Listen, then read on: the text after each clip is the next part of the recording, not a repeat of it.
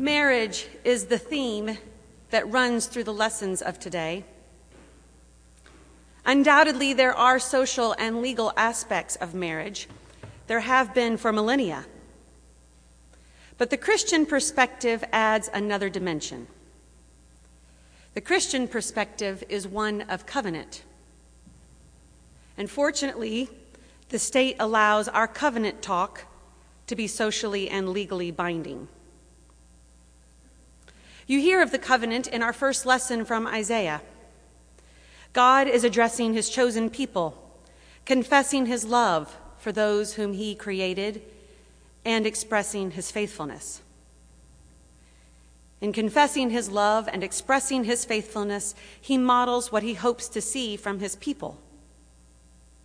In this covenant relationship of God and people, love and faithfulness is exchanged. We are the people of the covenant, drawn together into this relationship with the divine through our baptism, and that is what makes us part of the same body. Perhaps you've heard me as I walk the newly baptized through the aisles, although I guess you haven't since this is eight o'clock. But as I walk the newly baptized through the aisles after their baptism, I introduce them to their brothers and sisters in Christ. I say it every two, maybe three pews so that people can hear what I'm saying. We are one family through our baptism, connected to one another through our shared parentage. This image as God's children, God's beloved, speaks to our relationship with God and with one another. We are equal in God's eyes, made valuable because of God's love for us. Paul offers us another image in his letter to the church in Corinth, and this one relates to the same connectedness as marriage. But rather than a covenant of marriage, he describes us as a body. We can deduce from Paul's emphasis on interconnectedness that there was some level of discord within the church in Corinth. It is amazing to me that these words, written almost two thousand years ago, still have strength and value in our day. We are still challenged to recognize our interconnectedness. And we are challenged not just to recognize it, but to live into it as well. I love this image of the body. Perhaps my fondness is related to the fact that I studied ballet for years, and through the art form came to realize that the muscles in one area of the body, or even the lack thereof, affect the other areas of the body. Perhaps you've known this in your own life. An injury can point this out. It's amazing to realize that when one area of the body is not available, then other parts of the body don't function as well, or sometimes have to overfunction. With this body image, Paul points out to us the Christian challenge. How do we remember our interconnectedness and live a life reflective of that truth? Tomorrow, we will observe a national holiday as the result of one man's repeated emphasis on our interconnectedness. The Reverend Doctor Martin Luther King, Junior was thrust into leadership because of his ability to articulate our interconnectedness and his ability to motivate us to live lives reflective of this truth. In our civic remembrance of him, I find that the foundation of his faith is often lost. So I want to share with you several paragraphs from his book, Strength to Love, which was published fifty years ago this year.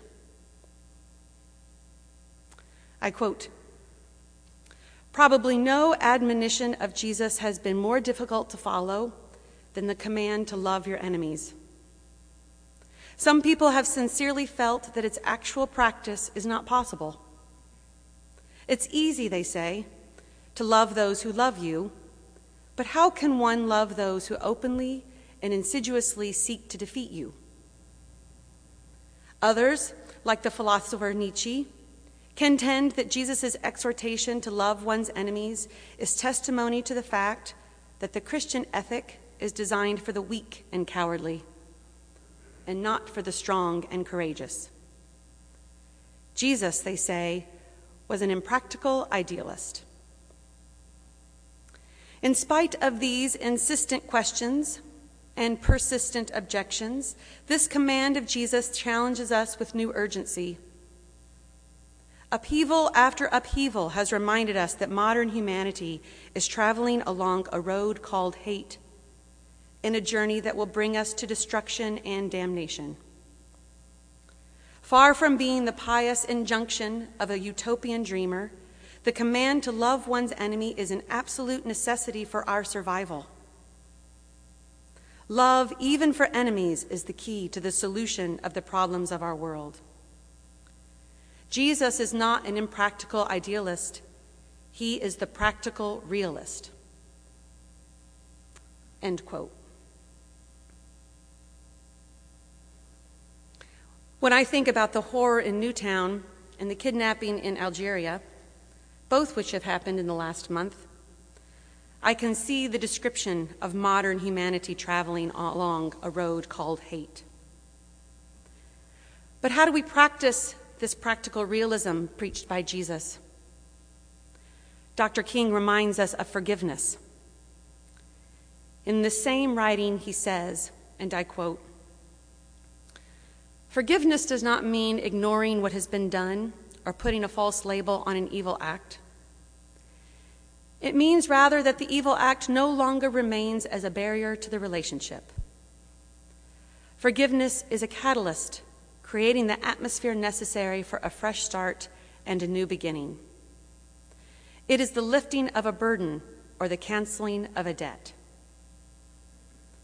The words, 'I will forgive you, but I'll never forget what you've done,' never explain the real nature of forgiveness. Certainly, one can never forget, if that means erasing it totally from his mind. But when we forgive, we forget in the sense that the evil deed is no longer a mental block impeding a new relationship. Likewise, we can never say, 'I will forgive you, but I won't have anything further to do with you.' Forgiveness means reconciliation, a coming together again. Without this, no one can love his enemies. The degree to which we are able to forgive determines the degree to which we are able to love our enemies." End quote. Doctor King goes on to describe the type of love that we're called into in Jesus. Agape love. Again, he writes, "Now we can see what Jesus meant when he said, 'Love your enemies.' We should be happy that he did not say, 'Like your enemies.' It is almost impossible to like some people. Like is a sentimental and affectionate word. How can we be affectionate toward a person whose avowed aim is to crush our very being and place innumerable stumbling blocks in our path? How can we like a person who is threatening our children and bombing our homes? That is impossible."